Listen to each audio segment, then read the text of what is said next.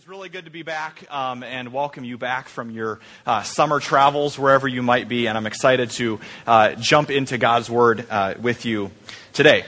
Last week we started this sermon series called Christianity Meets Pop Culture, and Paul talked a little bit about art and how art intersects uh, with our life. And we've been exploring where and where our faith and where God Himself intersects with some of the different aspects of our lives that we would consider maybe mainstream or secular or at least outside the box of who God is. And so we have this box. Ashley, go ahead and go to the next slide. We have this box that sometimes I think we like to put ourselves in. We like to put everything that we do in our lives in. And we like to put God inside that box. And we've kind of had that theme running here at City Branch these last few weeks about, about being people who live outside the box, about being a church outside the box, and serving a God who definitely does not fit inside our little labels that we like to put on him. So, several weeks ago, we talked about being a church outside these walls. The church is ultimately not a building. That if a church can meet in Charles C. McGuire Gymnasium, well, then a church can meet anywhere. And then we heard, excuse me, we heard a couple weeks ago, uh, as Pastor Mike talked about, that the church is not just a suburban church, and the church is not just a city church. We are called to reach outside of our comfort zones, outside of our bubbles, and be the church even when it's inconvenient and even when it's uncomfortable. And then last week, as Paul talked about, we learned about a God that necessarily doesn't color inside the lines that we want him to. That a God that, that created a world full of wildness and beauty and mystery and danger. And you start to wonder what kind of a God do we have? Well, a God that then creates us in his image to be creative, to be not just as artists, but as his followers, to be followers outside the box. We have a God that refuses to be labeled. We have a God that is in everything, who is outside the box. In fact, David, the psalmist, writes in our scripture today very early on. If you got your Bibles, go ahead and keep those open. We're going to be uh, jumping around to a few different places uh, today. But right away, David says this Where can I go from your spirit? Where can I flee from your presence? If I go up to the heavens, you are there.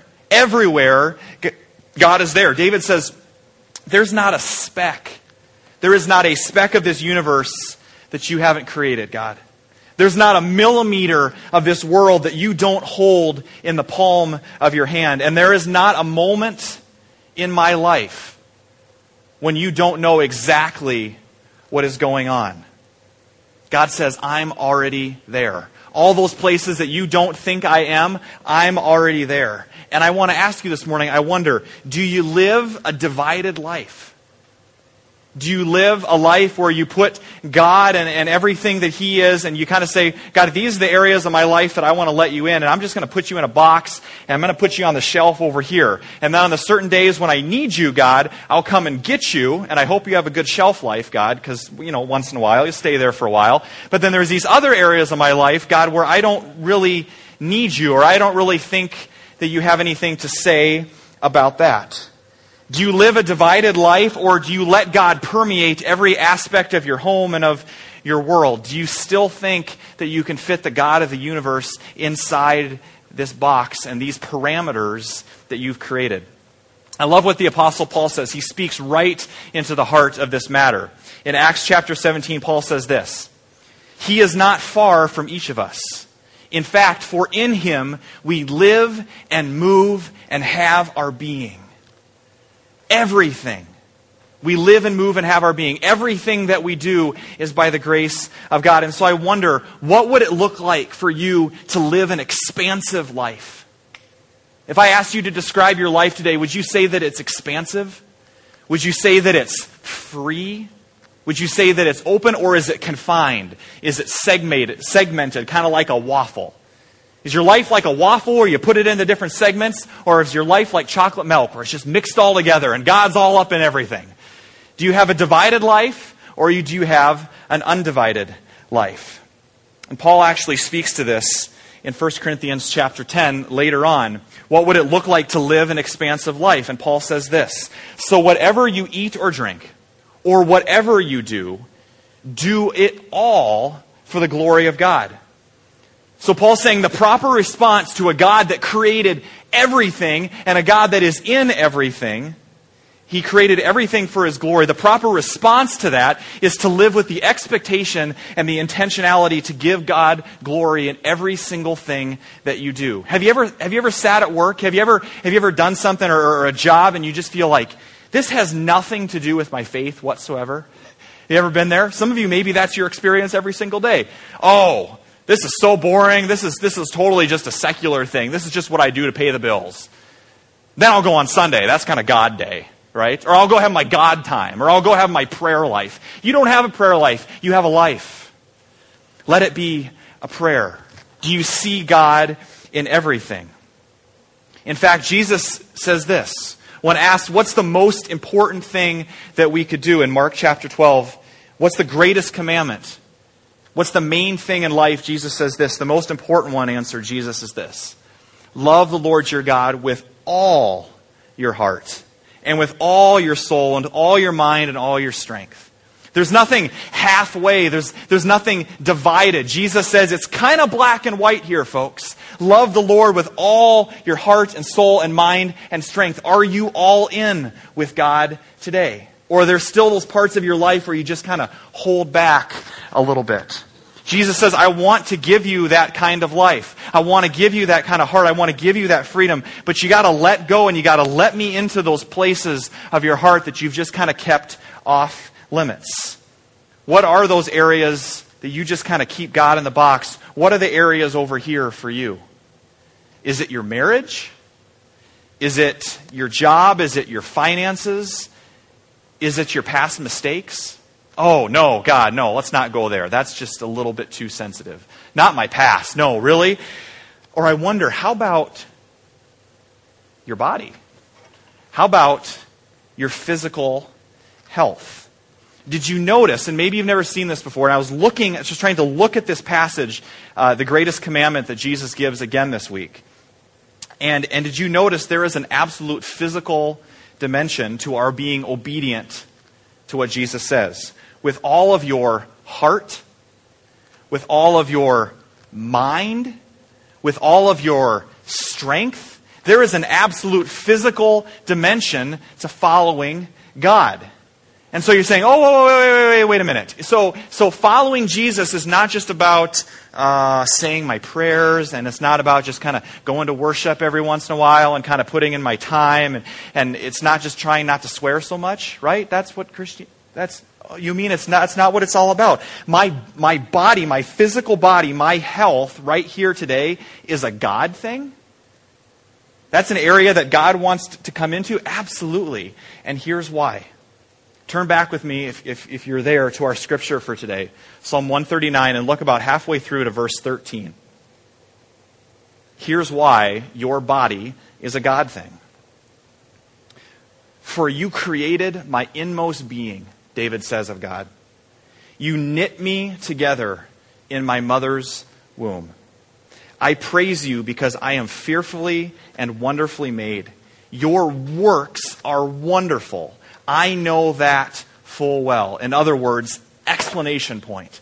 Absolutely, no doubt about it. David is reflecting on his own physical body that he's been given. And he's saying, God, not only did you create me, but you created me fearfully and wonderfully. Did you hear that? Right now, here today, your body, whether you like it or not, wonderful. Wonderful. And I'm guessing, I understand that sometimes when you wake up in the morning and you look at yourself in the mirror, the first thing going through your head is probably not, wonderful. Right? It's probably more like, right? Or who is that person staring at me in the mirror? How did I end up this way, right? But before you had a chance to form an opinion about yourself, God says, wonderful. And you ask God some days, could you, could you really love this? Could you really love this? And God says, oh yeah, absolutely. In fact, I love, I love it enough to die for it. But I love it enough to see it be used to its fullest potential.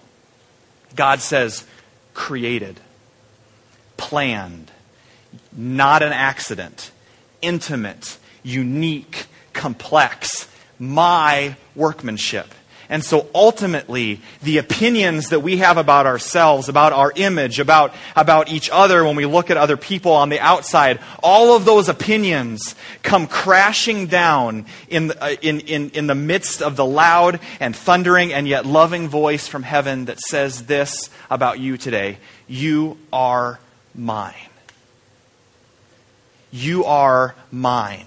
And that is the deepest and truest thing about you today. And that's where your value comes from. That's why your physical body matters. That's why our health matters because our bodies are God's handiwork. And before you had the chance to form an opinion about whether your body and how you look and your image and how you feel about yourself, before you had a chance to form an opinion about that, and whether it measures up to those around you, or even how you should treat your body, God says it's a gift. So please, please don't waste it. Take care of it instead and use it for my glory. Now, please don't get me wrong. We could go off on this whole tangent, and I could get up here and I could be this powerful motivational speaker, and I could have you get all up and, and flex, and we could say, Come on, be a bodybuilder for God's glory, right? Maybe you've been to a seminar like that before, and you just kind of like, Whoa, maybe this isn't my kind of seminar. That's not where we're going here. This is not about being a bodybuilder. In fact, it's not about being a marathon runner. In fact, I know some of you are and you intimidate me. But it's also not looking like you just stepped out of a magazine either. Because fitness and sports and even being a health nut, when taken to the extreme, just like anything else in our lives, we can make it an idol, right? So we take our health and we take our physical body and our image and how we look and being physical fit and we kind of put that up here on a pedestal and then God's kind of down here and we elevate that above our worship of God, just as anything else we can do. But in the end, and this might be one of the most important things you hear all day, in the end, being healthy isn't about image, it's about worship. Being healthy isn't about image, it's about worship. And here's why. Turn with me, if you could, to 1 Corinthians chapter 6. 1 Corinthians is in the New Testament. Kind of on a Paul kick here today. He's got a lot of good stuff. 1 Corinthians chapter 6, and we're going to start in verse 19. So sometimes we elevate our bodies and our health to a higher pedestal than God, and pretty soon the means to the end of glorifying God with our bodies becomes the end itself. And so let's look at this together. Starting in verse 19. Do you not know that your body is a temple of the Holy Spirit who is in you, whom you have received from God? Listen to this. You are not your own. You were bought at a price. You were bought at a price. Therefore, honor God with your body it was never ours to begin with.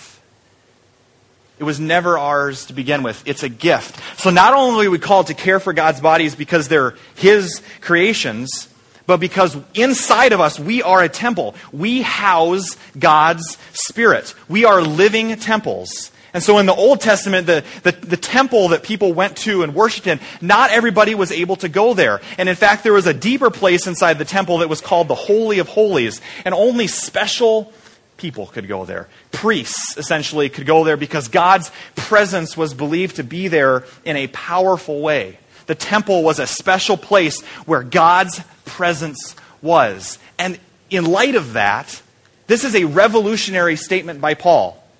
Your body is a temple of the Holy Spirit. And so Paul is essentially saying, Your heart, the deepest part of who you are, is more beautiful than any man made temple could ever be. You think about the most beautiful church you've ever been in, church building. Think, think about the most beautiful cathedral that you've ever been in.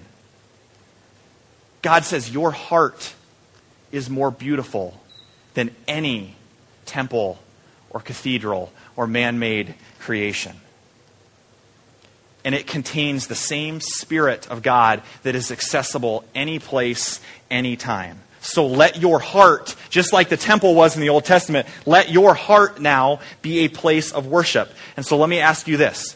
If you knew that there was a treasure inside of your heart, think of you're like a pirate, right? And you're searching for treasure. And inside your heart is where that treasure is. The treasure of God, the treasure of God's Spirit, if you knew that your heart contained a treasure of immeasurable value, would not keeping your heart strong and healthy become utterly important? Would you not guard your heart with everything that you have? Flip over with me to Proverbs chapter 4. Proverbs chapter 4, kind of right in the middle of your Bible, right next to Psalms. Proverbs chapter 4, verse 23. King Solomon, one of the wisest people that ever lived, had something to say about our hearts. Proverbs chapter 4, verse 23. And I think we actually, no, we do not have this up there. So uh, let's, uh, let's look at this. Proverbs chapter 4, verse 23. If you've got it, say, I got it. All right. King Solomon says this Above all else, guard your heart, for it is the wellspring of life. Did you hear that? Above all else. Not like do all those other good Christian things and stay really, really busy for God and serve and be in lots of Bible studies and go to worship every week and do all that. And then, oh, if you have time, maybe watch over your heart a little bit. Right? Did you see what he says? Above all else. Really? That important? Because I'm afraid if, if, if you're like me, most of us kind of keep tabs on our heart, probably less than we look under the hood and check the oil of our car. So I wonder if you look under the hood of your own heart today, what's it like? What kind of condition is it in? Does it need an oil change? Does it need a health check? Because I'm afraid to say that a lot of us have just kind of thrown our heart by the wayside, or maybe something's hurt us or something's wounded us in the past and when we hear a verse like this that says, guard your heart, we say, yeah, that's right. I'm going to put up walls around my heart so I can never be hurt again. And I'm never going to open myself up to an intimate relationship again. I'm never going to open myself up to receiving love again because the last time I did that, I got burned. I got hurt. That is not what King Solomon is saying. Look at the second half of the verse. Guard your heart. Why? because it is the wellspring of life. And when I think about a wellspring, for some reason, what always comes to mind is that those big giant fountains, they're like outside of a bank. You know what I'm talking about? And they have the big fountain, or maybe a golf course, you know, and there's a big fountain in the middle of the golf course. And it just keeps going and going and going because it's in the middle of a reservoir. It's in the middle of a big lake or a big pond that keeps replenishing it. Our hearts were not meant to be canals where God's love just kind of shoots through and we're just kind of empty, shallow people. Our hearts were meant to be reservoirs where we have the abundance of God in us and we give out of the abundance instead of giving out of desperation. Is your heart a wellspring of life? Is it overflowing? Pay attention to the health of your heart. God says that's what I created you for. So, how's your heart? How's your heart? Both, both physically, absolutely, how's your heart? But also deeper than that, what is your heart beating for these days? What is it beating for? Is it beating for the approval of others? Is it beating for that next promotion? Is it beating for the weekend? God, just get me through the week so I can get to the weekend. That's where my joy is found. What's your heart beating for? Is it just beating for the next emotional high that you can muster up? Or does your heart beat for the things that God's heart beats for? For things that are eternal? And so I want to take the rest of our time today. If we really believe that the heart is central, if the heart is absolutely important, maybe you've read the Bible thousands of times and somehow you've missed this, but I want to challenge you this week. Go to, go to one of the websites, go to BibleGateway.com, go to a Bible concordance, and look up heart in the Bible. I guarantee that you will see heart more times than money, more times than worship, more times than obedience. Heart is at the center of Jesus' message in Scripture. How do we keep a healthy heart? If Proverbs says, guard your heart above everything else, how do we protect our heart? How do we guard it? And so today I want to focus on three things. And each one of these things you can see from a physical point of view, and then you can see from a spiritual point of view of how is your heart really doing internally. And so, number one, we're going to go through three of these. What are three ways that we can keep our heart healthy? Number one, you can probably guess it exercise. Oh, and I just cringe when I say that, but we have to talk about it. Let's talk about exercise. I'm not a trainer. Some of you are trainers, and some of you could blow me away in every single physical category known to humankind. Just get it out on the table. I am not speaking from any sort of pedestal whatsoever. In fact, I should preach from my knees on this one. Exercise, people. Exercise your heart. But I can tell you, this is one of those subjects both physically and both when we talk about how's your heart spiritually, we just kind of cringe at. And I think that we hear that command. We hear that command, exercise. And something in us cringes. And even though we know what we should do, right, we don't do it.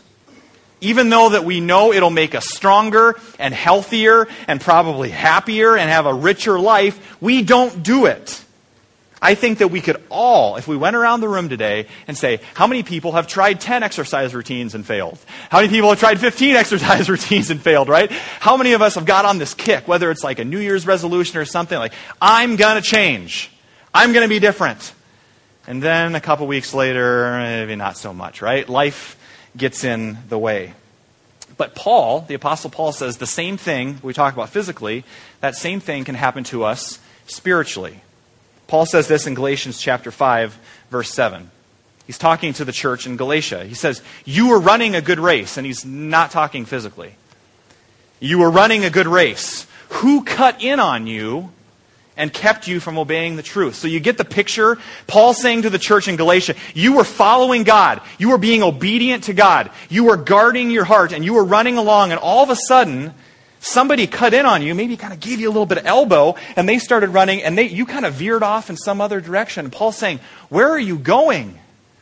You foolish Galatians, who cut in on you and took your focus away from following Christ? And so I want to just challenge us a bit today. What would it look like if we lived as though God's promises were true? What if we trusted that when it comes to guarding our physical heart as well as our spiritual heart, that God has our very, very best in mind? What if obedience was about joy instead of rules? I think it's just weird how sometimes, I was thinking about this recently, how sometimes as Christians we, we tweak everything, and somehow there's this idea that instead of actually following Jesus, instead of actually being obedient, and doing what he says, we often say, you ever heard anybody say, Well, I, I follow Jesus in my heart? Uh, it's more of a personal thing. It's, it's kind of a private thing to me. I, I follow Jesus in my heart. And, and, but the problem is that usually in those situations, there's no transformation taking place. There's no change taking place. And, and there's no application. There's no life change going on. Remember when you were a kid and, and you played Follow the Leader? Remember playing follow the leader, right? So, you know, the leader says hop, what do you do? Hop. The leader says flap your wings, what do you do? Flap your wings, right? Whatever the leader does, you do. You don't even think about it. You don't question it. If it's true, if the leader says to do it, and if you trust that leader, you do it. Well, somehow follow the Jesus doesn't always work like that. The doctor says, same thing with physically. The doctor says, you need exercise. Do we do it?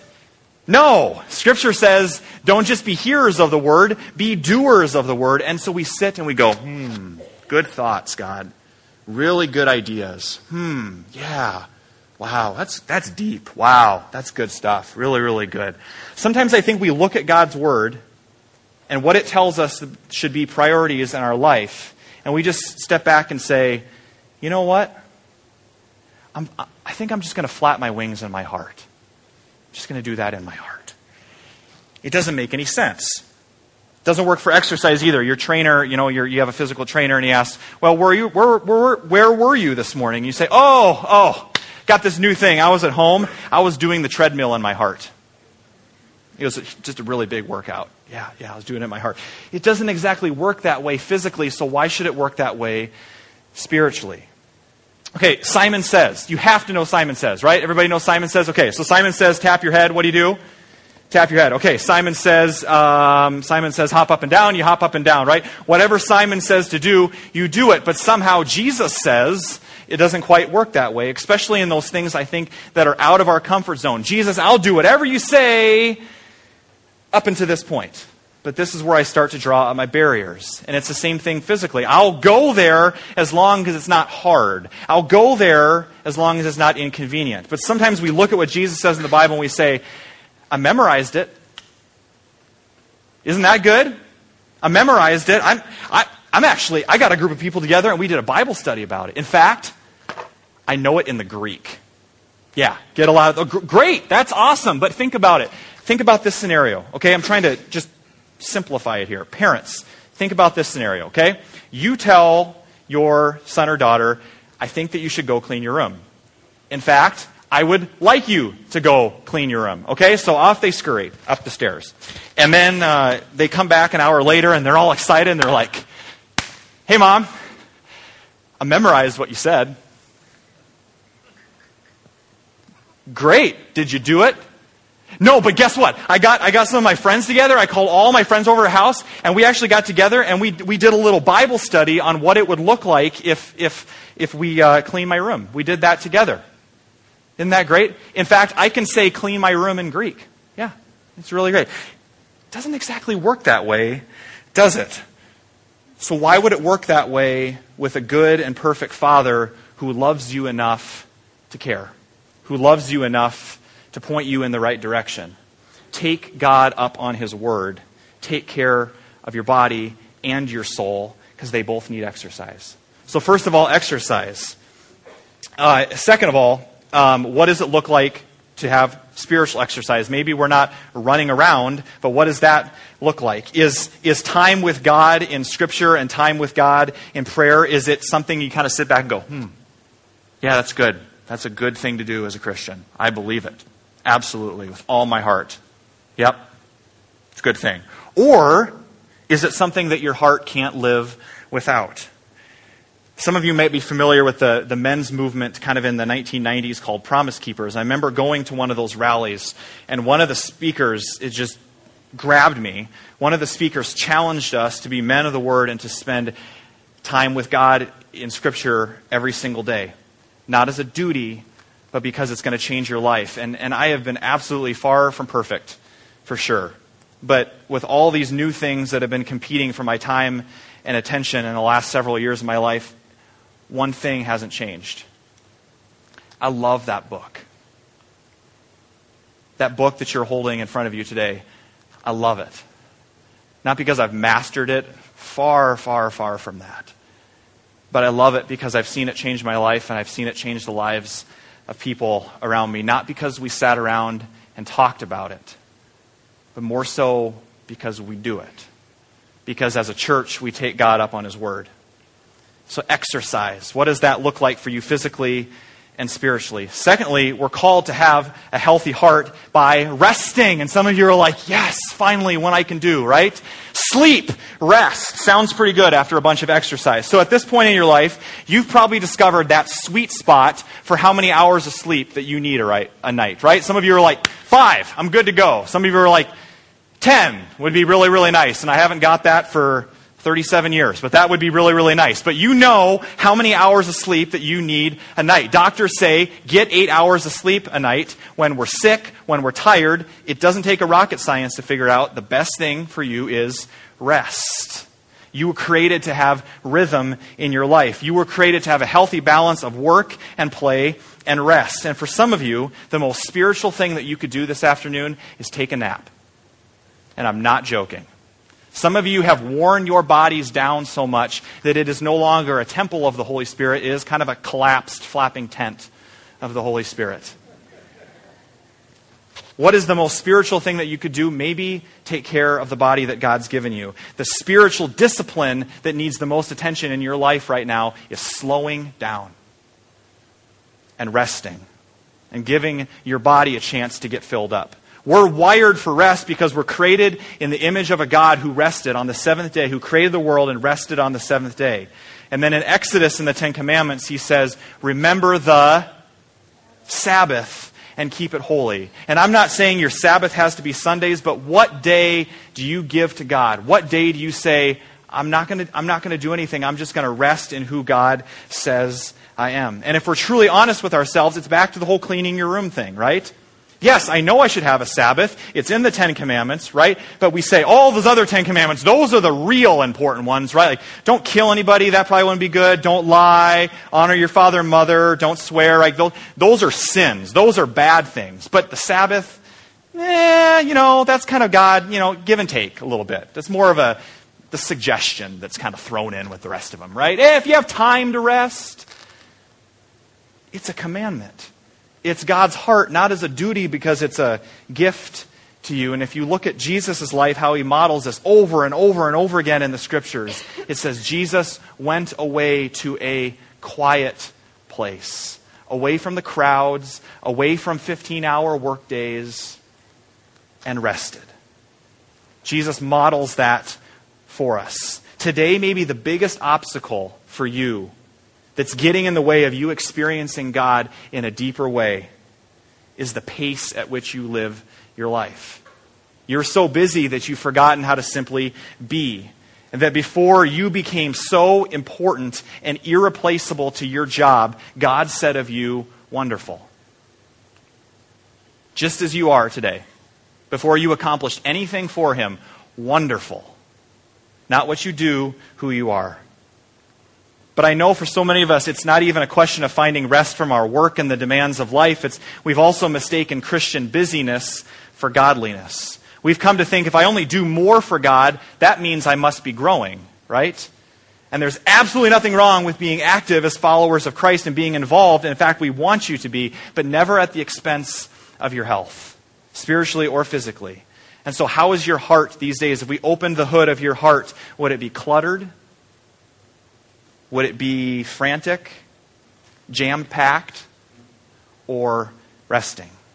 How do we guard our hearts? First of all, exercise. Secondly, rest. And the third one is this find a running partner. There's many more we could talk about, but find a running partner. After all we've talked about, everything that God calls us to be, we're supposed to be disciplined, we're supposed to be focused in our time, we're supposed to guard our heart. Some of you might say, I can do it. Under my own willpower, I will live a spiritually and physically, physically fit life. I will get up every single day at 6 o'clock and I will go to the gym, and then I'll read my Bible for three hours, and then I'll go to another four hour Bible study, and then I'll put in 15 hours of work, and I'll come home and I'll meditate and pray on my knees for another four hours, and somehow get eight hours of sleep. All on my own.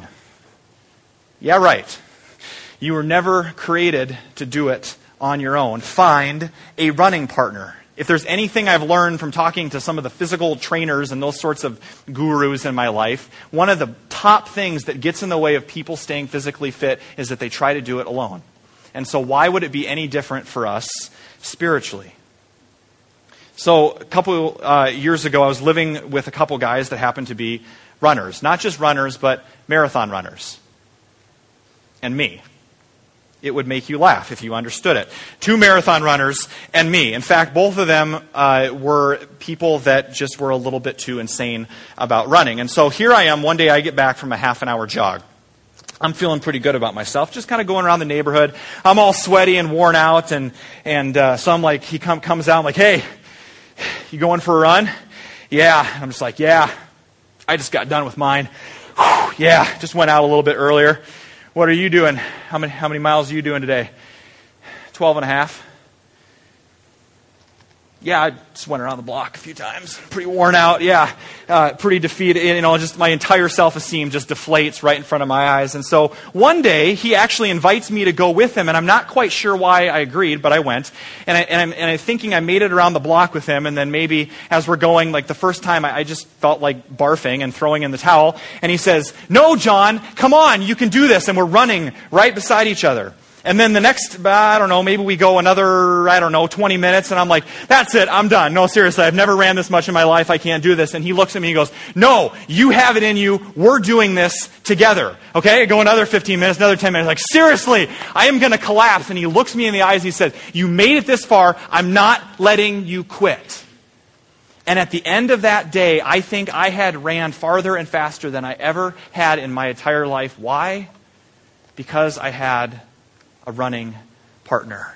And if it's that important for a jog around the neighborhood, how much more important is it for the race that we're called to run? The Apostle Paul says, run the race in such a way as to get the prize.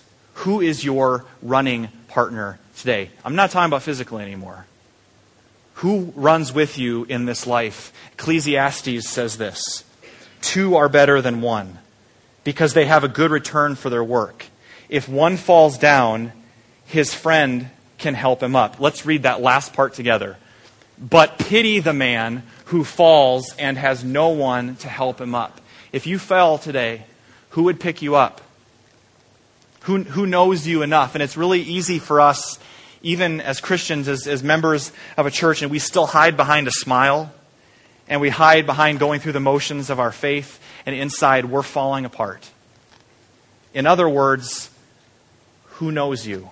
Who's your running partner? Who can you truly be real with? Who knows the things that you love? Who knows the deepest parts of you? Who knows the real issues that you're facing today beyond your standard prayer requests? Okay, we got that.